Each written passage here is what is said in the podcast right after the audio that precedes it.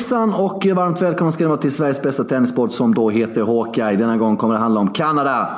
Och vem är snyggast av de tre stora? Och vi listar de spelare vi gillar minst och mest på touren. Detta mycket mer med David Torstensson och Sladjan Osmanagic. David Torstensson, hur mår vi idag? Eh, ja...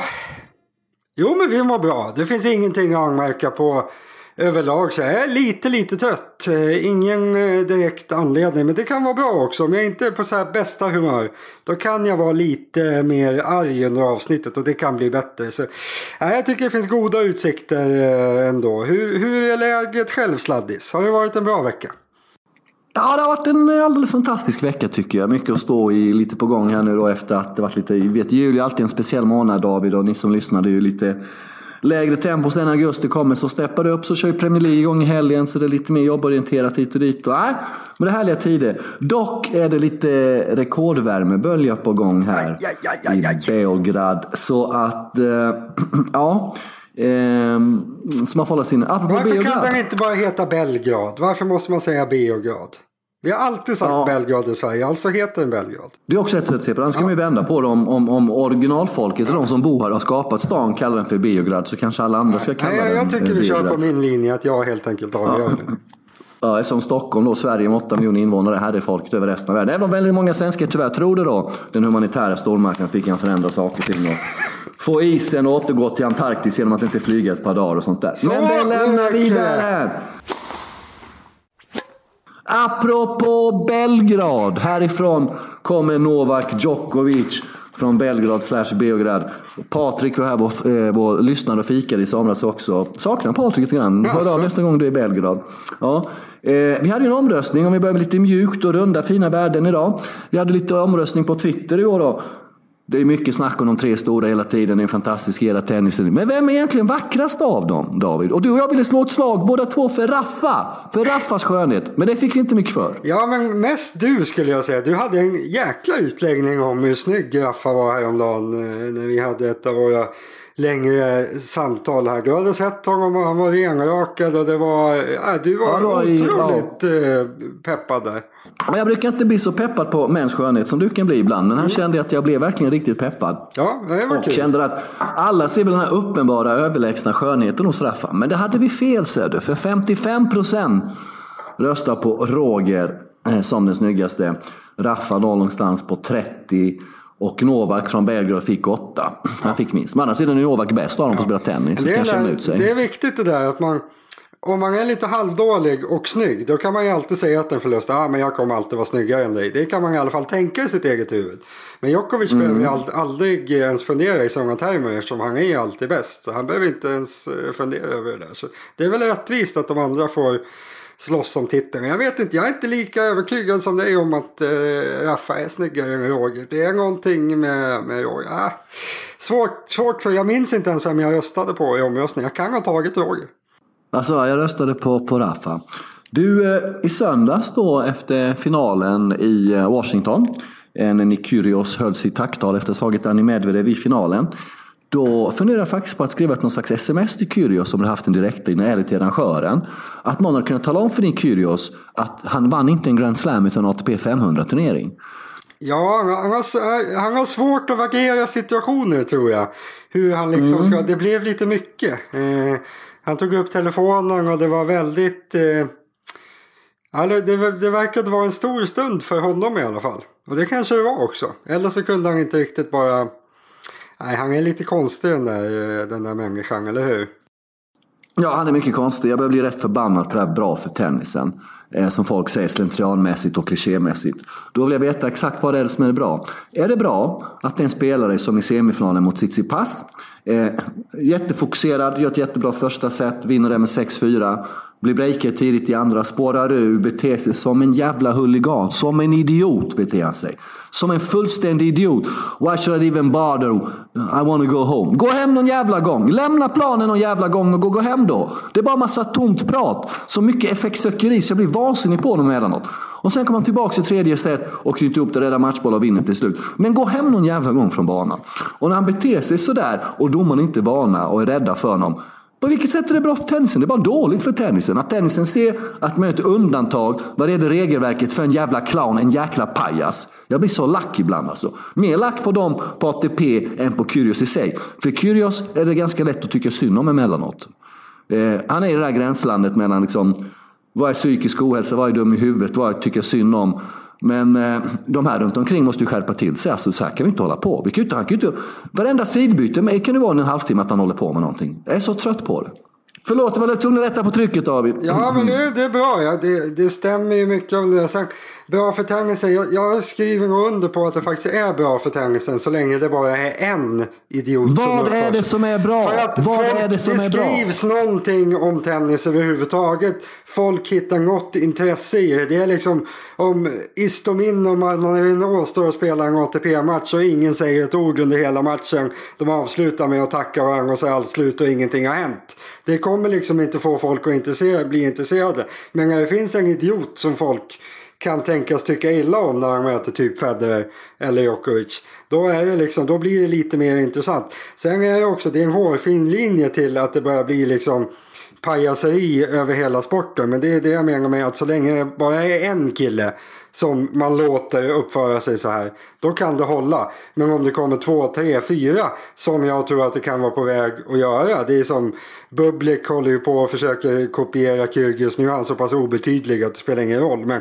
om det kommer in några fler som uppför sig så här. Ja, då kanske det börjar bli lite problematiskt. För då kommer folk skratta åt tenisen istället. Att man låter folk uppföra sig så här. Så, ja, vi får se. Det, jag, jag förstår din tanke. Men jag tror än så länge är det nog egentligen lite positivt i alla fall att folk har någonting att bry sig om. Ibland är det ju skämskuddenivå. Jag menar, han är en professionell tennisspelare. Va? Du, eh, du kommer till turneringen där oavsett vilken turnering du spelar i. Du ska vara professionell, du ska spela och du går runt och frågar publiken som då betalar pengar för att titta på dig. Varför du överhuvudtaget ska anstränga dig. Där ska han ha en örfil och inget annat David. En liten jäkla örfil. Det hade ju varit jävligt sevärt om någon hade slagit till honom när han kom och skulle fråga om han skulle serva någonstans. Det är en rolig bild i huvudet. Men oavsett det då så sitter han där i söndags, eller står där i söndags och tror att han har vunnit sin första Grand Slam-turnering någonsin. Men ingen har talat om för honom att han har ATP 500.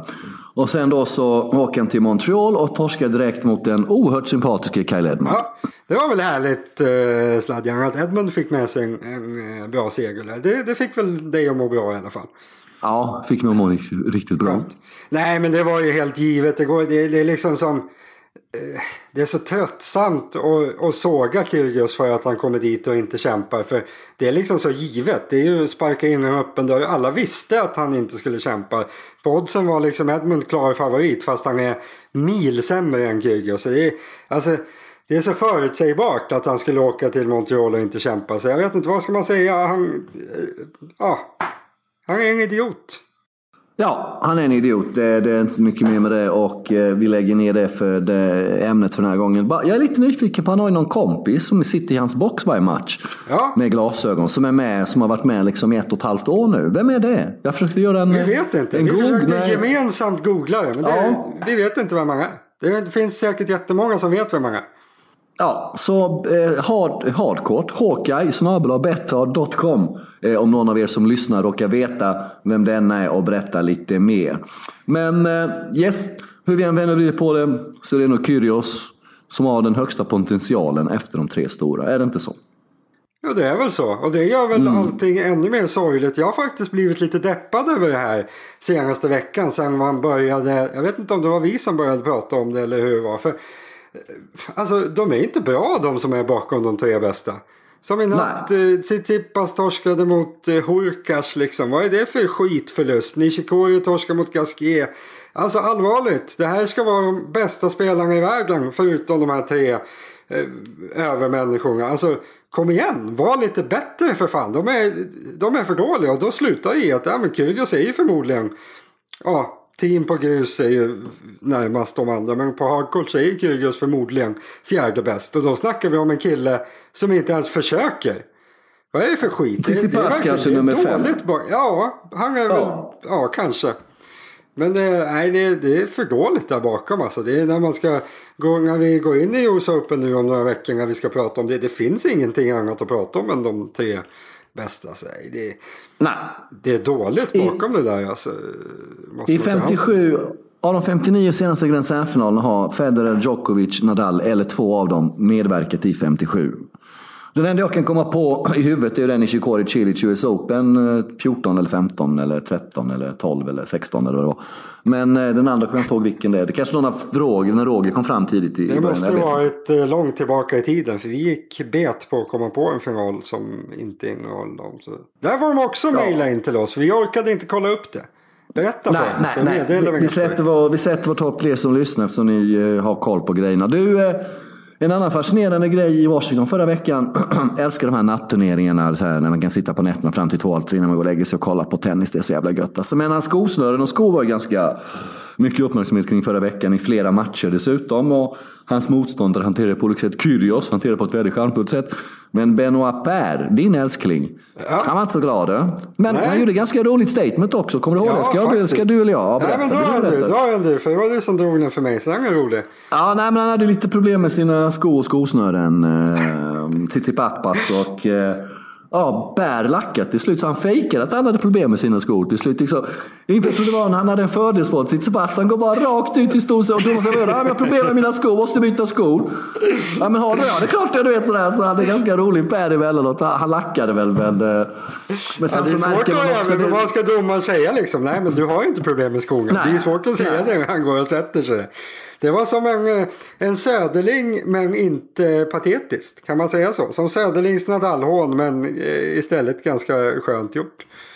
Ja exakt, det är väl den omvända skalan på det. Topp tre spelare idag vi gillar mest på touren. Topp tre spelare? Finns det spelare jag gillar verkligen? Jo men det gör det ju. Ja, eh, Zlatan har bett mig göra, göra massor. Det, kommer, det blir en listbonanza här nu. Eh, ja, vi börjar med de spelarna jag tycker bäst om. Mm.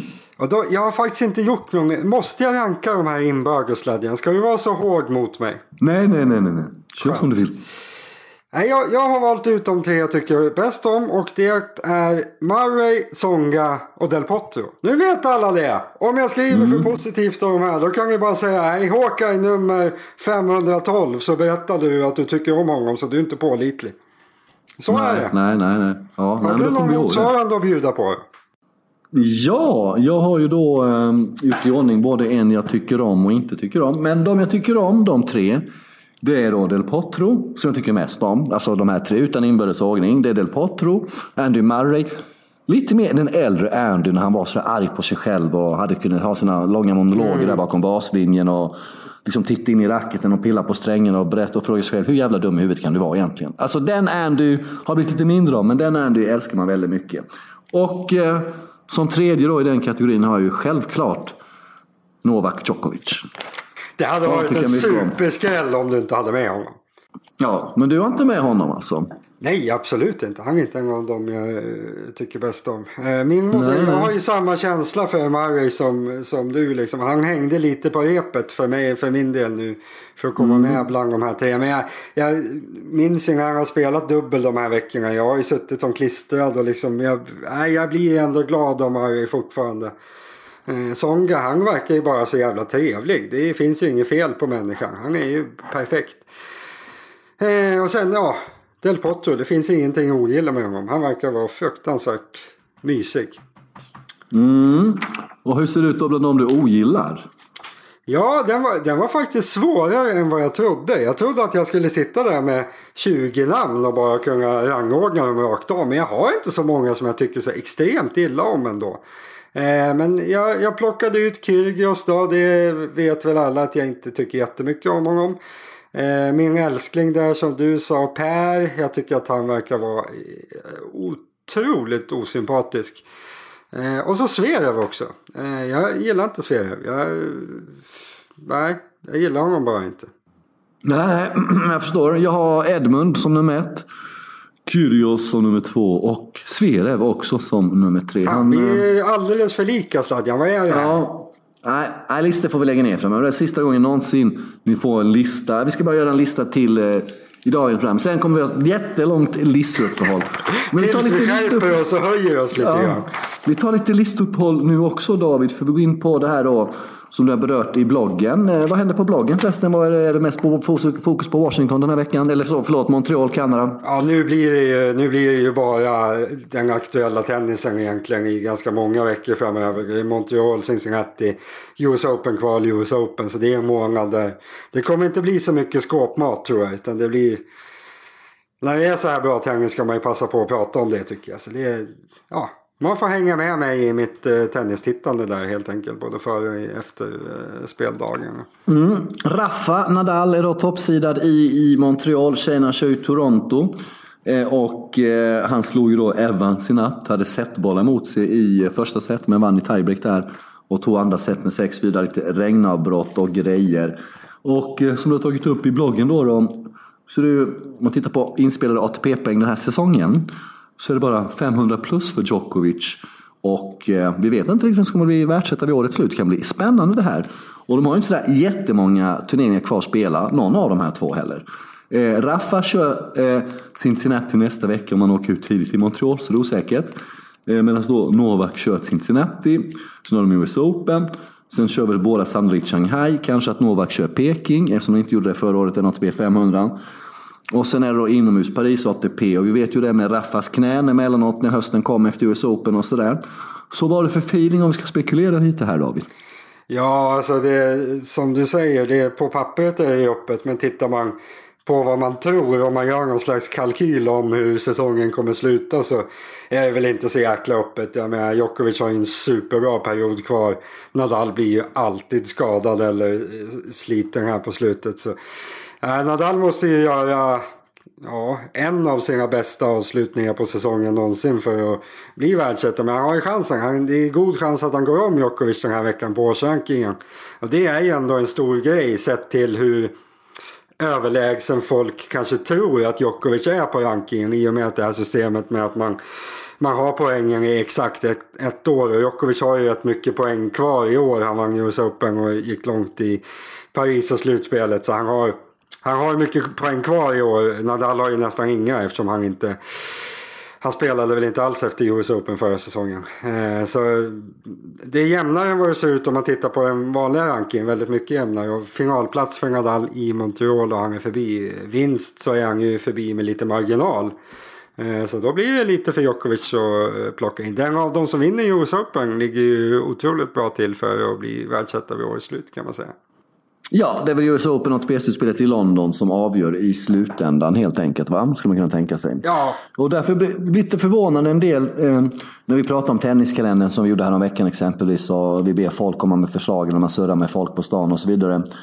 Det, jag upplever det som att det är lite förvånansvärt många som tycker att man ska lägga ner ATP-slutspelet. Och det är ju liksom, liksom säsongens grand final på något sätt. Det är ju ganska Ja, men det var väl någon match för ett par år sedan när det i princip var direkt avgörande om Murray och Djokovic skulle bli ett av årets slut när de möttes i finalen i London där när, när Djokovic hade sin svacka. Var det inte så? Eh, det är ju ganska häftigt att en hel säsong kan manifesteras i en match. Eh, så det vill man ju inte ta bort. Det vill vi absolut inte ta bort. Nej, jag skulle så... väl vilja uppgradera det istället. In med mer pengar och mer poäng så att det blir ännu mer betydelsefullt. Liksom. Det är, jag tycker det är otroligt bra eh, avslutning på säsongen. Så, nej, den åsikten förstår jag inte överhuvudtaget. Du får säga åt dina kompisar på stan där att det är dags att höja sig. Ja, men det är även folk som har skrivit in till oss David som, som, eh, som har de åsikterna. Skärpning! Men du, Mm, mm, skärpning. Du, eh, vi ska ta lite lyssn, men oavsett det. Eh, tror du Novak är ikapp Roger med sina, som ligger på 310 veckor som antal världsetta, Djokovic har 263. Om man är, är världsetta vid årets slut Novak så är det mycket som talar för att han är förbi då till sommaren helt enkelt. Ja, det är, under nästa säsong kommer det hända. Eh, det, jag kan inte se något annat. Nej, vi har fått lite goa lyssnarmail som vanligt. Det är det som gör livet värt att leva. Ja! Och vi har då eh, ett, vi börjar med det här, ett eh, jäkligt intressant mail som sammanfattar den konstiga samtid vi lever lite grann där nya sporter poppar upp och tar jävligt mycket plats. Jag tänker på padden. Här ska vi se. Hej boys skriver då Magnus Fager skriver. Hej boys, tack för en superpodd. Jävlar vad snäll han var. Jag är ett podd, jag är ett poddfreak, men skulle ändå säga att Håke är den jag rankar högst. Ja jävlar, det är så här man får sina mejl upplästa. Ja, nu, oj, oj. Ja, men du, Magnus F, du är redaktör för programmet för efter. Eh, Men dels, men det, han har ju väldigt eh, stort tennisintresse sen och dels för att ni är lite lagom härligt sjuka. Man måste tänka på dig då. Sveriges bästa och snyggaste tennissport. Ja, vi är snygga. Snyggast, vi har snygg ja. tennissport. Ja, det var som fan Mm. också. Okej, nu kommer det till allvaret här från Magnus. det här med paddel. Alltså, vad, vad händer? Undrar undra Magnus. Förlåt. Det här är så roligt. Usch, ja, du fick en sån här jätteskönt att komma ut från duschen och få svettningar för att man ser pannan. Eh, så här ska jag, på min ort härskade tennisen under Magnus uppväxt. Vi hade två grusbanor som alltid var fullbokade. Låter som Värnamo nästan. Visst, det glada 80 och 90-talet, jag vet 00-talet och även en bit in på 10-talet existerade tennisen. Det fanns ett intresse så att säga. Men så kom padden till byn. Alla, ja verkligen alla eh, ska spela paddel. Ingen vet vad tennis är längre. Vad tycker ni egentligen om denna revolution? Undrar eh, Magnus. Är detta plastblärespektakel. Verkligen på riktigt inom situationstecken. Tror inte detta är unikt på min ort. Ett klart befogat ämne med vänlig hälsning Mange. PS. Jag kan återkomma med bild över hur tennisbanan ser ut 2019. Inte lika majestätiska som 20 år sedan. Gör gärna det. Återkom med en bild på det kan vi lägga upp där. Ja! David, vad säger vi om denna paddel-eufori som råder? Ja, alltså paddeln är, jag, är, jag är väldigt icke-arg på paddel faktiskt. Jag har spelat ganska mycket själv och tycker att det är jätteroligt. Men alltså paddeln är ju för tennisen vad innebandyn är för hockeyn. Alltså det är ju exakt samma sak. Att alla, alla vill spela innebandy men ingen vill kolla på innebandy och ingen är särskilt intresserad av sporten sådär. Men det är kul att spela, det är enkelt att spela. Eh, samtidigt som det är väldigt krångligt att spela hockey och allt det där. Det är samma sak i tennis. Att det, är man inte särskilt bra i tennis då är min uppfattning att det kanske inte är så jäkla kul att spela. Eh, för alltså har du inte nått upp till någon slags grundnivå i tennis då blir det inte bra spel. Det är ganska, det är ganska svårt att lära sig serva, det är svårt att få det att bli bra spel. Liksom. Det, det är allmänt svårt. Paddel, där, där kan man ju kasta in, där skulle man kunna kasta in dig i en och det skulle inte bli Är det så pass? katastrof. Ja, det är otroligt lätt, eh, lättspelat. Eh, eh, sådär. Så, Nej, jag vet inte. Jag, jag har ingen ilska mot paddeln. Och paddeln alltså, som, den är gigantisk i, som motionsform. Liksom. Just det här för det här att alla kan spela. Har du hållit på med någon sport någon gång någonsin. Då är du liksom, då är du så pass bra i padel att du kan hålla igång spelet. Så pass enkelt är det liksom. Men eh, ja, alltså. Den har ju väldigt liten potential paddeln skulle jag säga i, eh, när det handlar om liksom storhetsmässigt som sport. Den här pro-touren som finns i padel, det är inte som att den eh, har någon liksom spelas på eh, tennisens största arenor direkt. Utan den, den spelas ju på liksom, de- hade väl en tävling på bana 1 i Båstad liksom. Eh, så det är väl den nivån. Det, det, det är exakt som innebandy. Att det, det är stort i vissa länder. Eh, det är väldigt många som tycker det är väldigt, väldigt roligt att spela. Sen finns det några fanatiker som också är beredda att titta på de som är bäst. Men det är liksom det, det är inte så, nej. Det kommer aldrig bli stort på det sättet eh, som tennisen. Det, det är inget hot mot tennisen överhuvudtaget. Mer än just den här som motionsform. Men det är väl bra egentligen. Nu går det ju att spela tennis. För några år sedan så var det ju inte det, det gick inte att få tag i tennisbanor att spela på. Nu finns det lite, lite mer möjlighet för folk som har börjat spela padel istället. Så, nej, jag, jag stör mig inte på padden. Jag tycker att padden får finnas. Vi ska inte känna oss hotade av padden överhuvudtaget. För den liksom, vi är för stora och starka för att den ska komma åt oss. Inga visor från David Torstensson, mannen som sitter i en Uppsala skog någonstans utanför Uppsala. Mannen som minst ser en björn och varg två gånger i veckan i sin trädgård. Eller? Är det så pass? Nej, så är det inte. Jag har skickat massor med bilder på tomten. Ser ju inte hur civiliserat det ser ut. Ja, det är, och det är ju en by, det är en by, det är inte skogen. Men vi överdriver lite. Du David, Det låter eh, roligare man ska vara tacksam för livet och de gåvor man får i livet och man ska uppskatta varje dag. Och idag har du gett mig en jättestor gåva när du kallar padel för tennisens innebandy. Det gör mig jätteglad och det är ju väldigt mycket spot on. Och innebandyn påverkar inte ishockeyn sådär jättehimla mycket. Du, tränare är viktigt i tennisen. Eh, här kommer en fråga från eh, Jonas. Thomas Daver, ursäkta Thomas Daver. Hej, tack för en mycket trevlig podcast. Har en fråga till David. Han har läst din blogg och eh, av och till i flera år och tycker att dina åsikter gällande svensk tennis och svenska tränare är väldigt intressanta. Eh, mig veteligen skriver Thomas och jag på bloggen endast läst sågningar av svenska tränare. Jaså du David? Eh, finns det någon eller några svenska tränare som herr Torstensson kanske tycker om och tycker att de är bra på det de gör?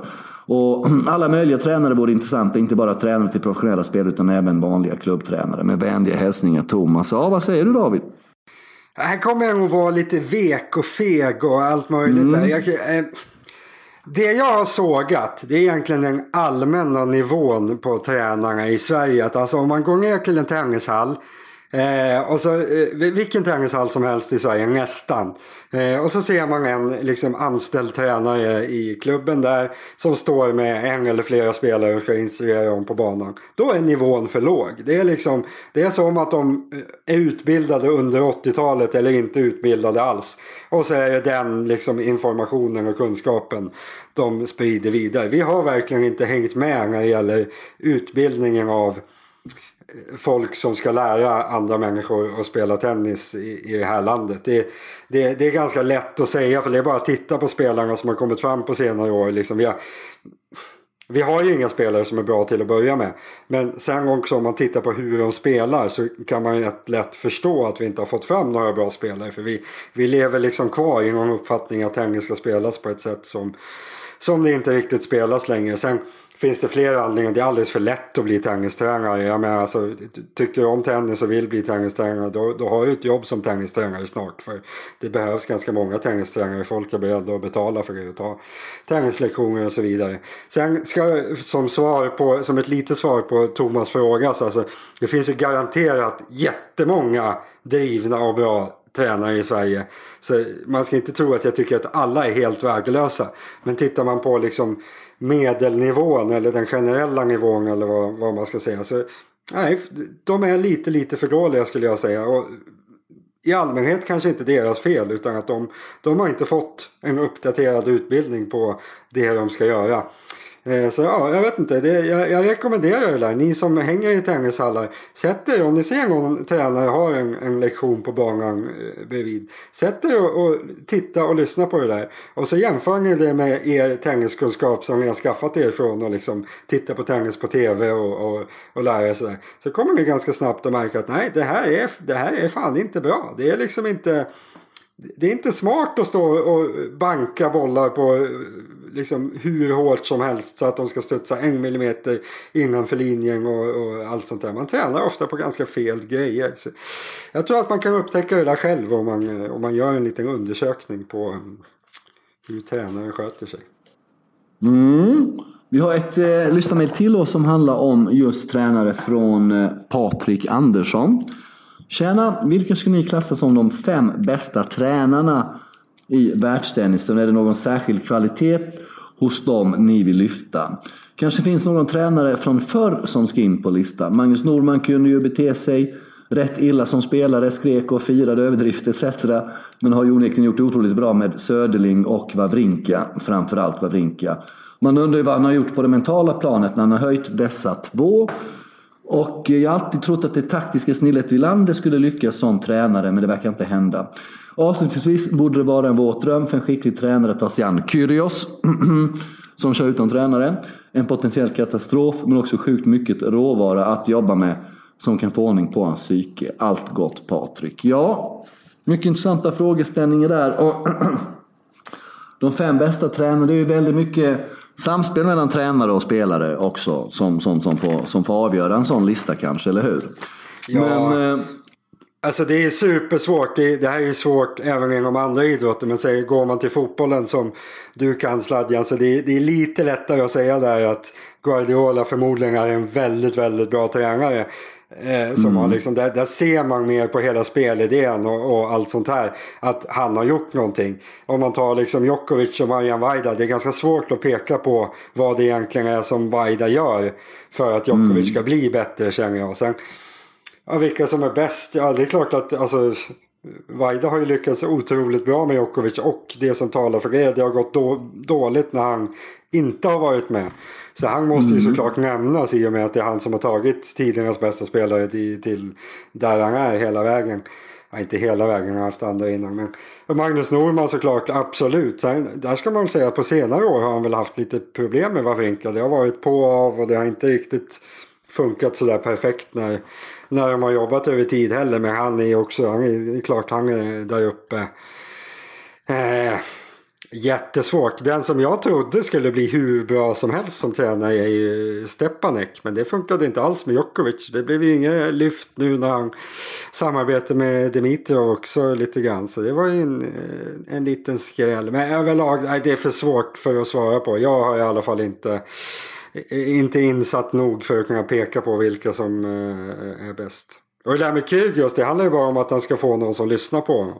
Det behöver inte vara en större kunskap. Alltså om man får en medelmåttig människa som man kan lyssna på någonting från så skulle ju det bli en hundraprocentig höjning i och med att hans egna tankar som han använder sig av nu är ju så dumma liksom. Så ja, men vem vill jobba med honom när han beter sig som han gör? Tänk dig vara tränare åt honom och som han beter sig mot Kasper där i Rom i våras på gruset. Alltså när han håller på att kasta stolar och grejer. Alltså vem...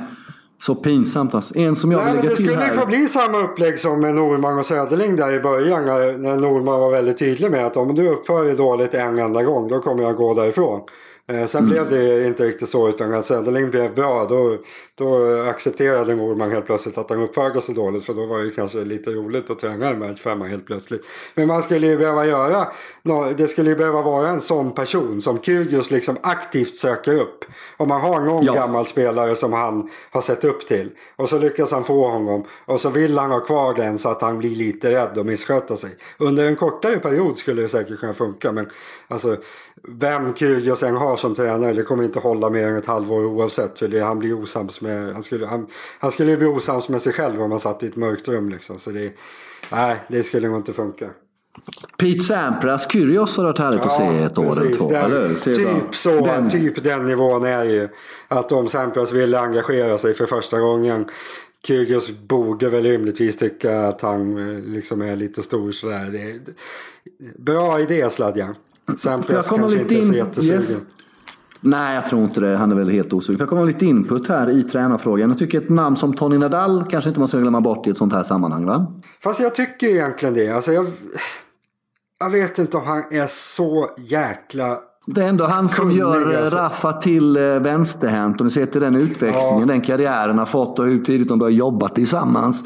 Eh, Så kan jag tycka att Mm. Ja, nog nej, men de har ju, nämna det är Tony. väldigt speciellt. De har ju byggt en robot tillsammans liksom. De har ju tagit något slags grundämne och sen sett till att maximera allt utav det. Men det, det jag menar med är att jag tror inte att Tony Nadal skulle kunna ta över en annan spelare och det skulle funka. De har ju gjort något väldigt speciellt liksom. Men, men jag tror Mm. ju inte att Tony Nadal skulle kunna kliva in till, på vem som helst och liksom göra den spelaren bättre. Mycket Mm. gissning men jag tror inte. Mm, jag vill lämna ett namn till då i samband med Patriks fråga. Och förra året blev då Marian Vaida utsedd till bästa tränare på ATP-touren. Vem blev det på damtouren David? Nu, försöker, nu kanske du känner vad taskig du kan ställa en sån fråga till mig. Jag kollar aldrig på Jag kan damtennis. bara Men, han Moratoglu. Ja, men du kan en till, du, om du tänker efter. Du kan, du vet Naomi Osaka, hon den goa som du älskar, hennes spel. Just har- det, han, eh, han Sasha Bajen. Ja! Härligt David! Du kan ju om du bara vill, eller hur? Sasha Bajen med den gjorde med Naomi då.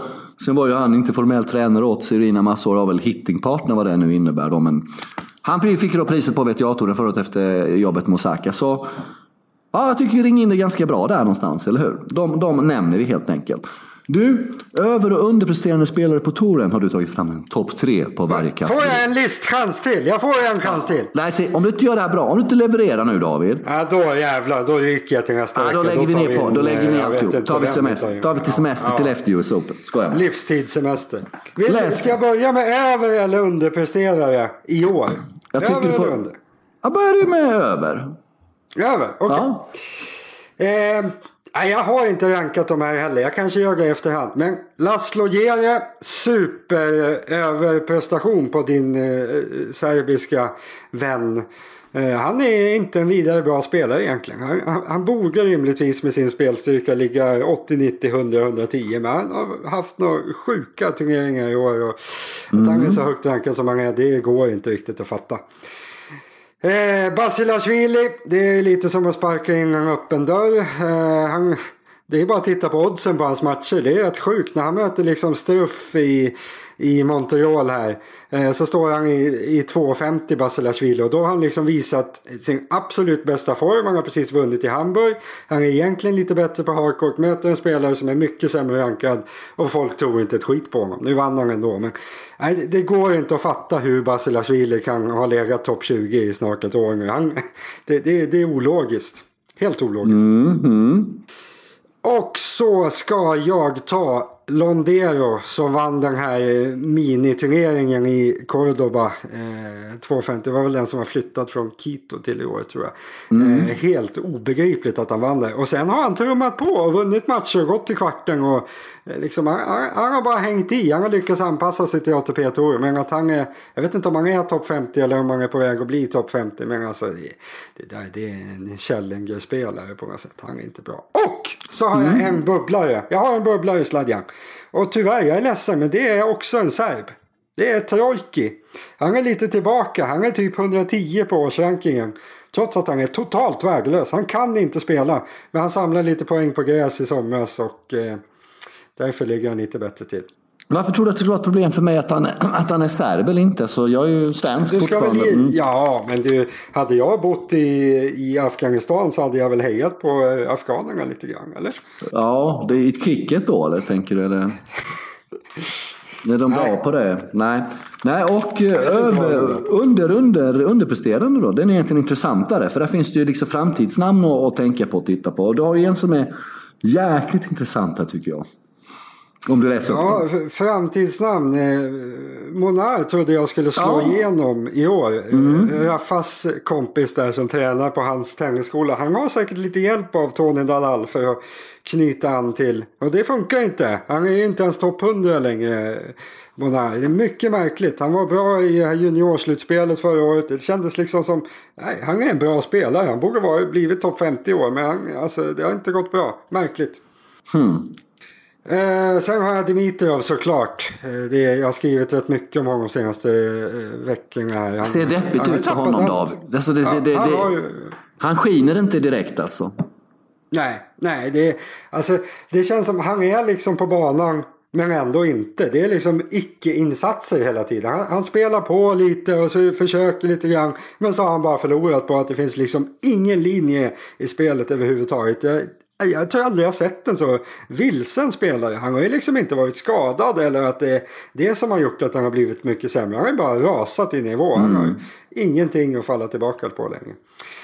Och så avslutar jag med Steve Johnson som inte är min personliga favorit. Jag, har aldrig tyckt att han varit så jättebra. Men eh, ganska effektiv spelare som ska ligga topp 50 i min värld, absolut. Men nu är han utanför topp 100 och det är underprestation på honom i år rejält. Han kommer nog komma tillbaka så han är alldeles för bra och stabil för att ligga där. Men underpresterar i år. Yes.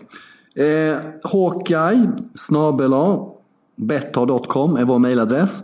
Där skickar ni in eh, mail där ni undrar saker. Ni kan skicka in mail med förslag på listor David ska göra exempelvis. Eller vad ni vill överhuvudtaget. Vi finns även på Insta och på Twitter. Då heter vi Hawkeye understreck podcast. Gå in på betthard.com. Då har ni alla slutsegerodds på slutserieturneringen i Montreal, vad ni tror. Och i Toronto. Eh, blir det Raffa som vinner i Montreal eller vad tror vi David? Ja, det tror jag. Han såg eh, helt okej ut igår. Jag hade sett bollar emot sig i första mot Evans men det såg ganska bra ut. Jag tror, äh, han blir svårslagen. Många andra har ju försvunnit också så han ska vinna. Mm, det är inga större konstigheter. Och vad händer i helgen då David? Ja, det blir en, en liten familjeutflykt här fredag, lördag. Eh, lite oklart var någonstans sen. Men ja, lite familjemys. Eh, och sen börjar ju vår älskade fotboll i helgen. Så nu, Yes! nu är det ju bara att krypa in och titta på Premier League, eller hur? Redan fredag kväll, Liverpool-Norwich va? Ja. Premiär. Ja. Ja. Ganska stora favoriter i första matchen Liverpool-City. Det är helt Ja. sjukt vad det har blivit eh, ojämnt där. Chelsea United också då, då på söndag. Ehm, alltid United, spännande. Chelsea om jag får förlåt, be. förlåt, absolut på Old Trafford. Alltid spännande med de här tidiga matcherna på säsongen i lagen inte riktigt klara och så vidare. Plus det nya elementet, ju, eller ja, ganska nya då, att fönstret stänger i samband i England då med Premier League-starten. Vilket jag kan bli lite, en ganska intensiv dag idag, denna torsdag det stänger Ja, ikväll. full fart för sladjan. Ja för fan, ska jag prova Ja, har jättemycket att göra idag. Kaos, kaos, Ja, kaos. kaos. Ja, Helgen ja. också. Nej, det är varmt. Du ska bara sitta inne i helgen, eller hur?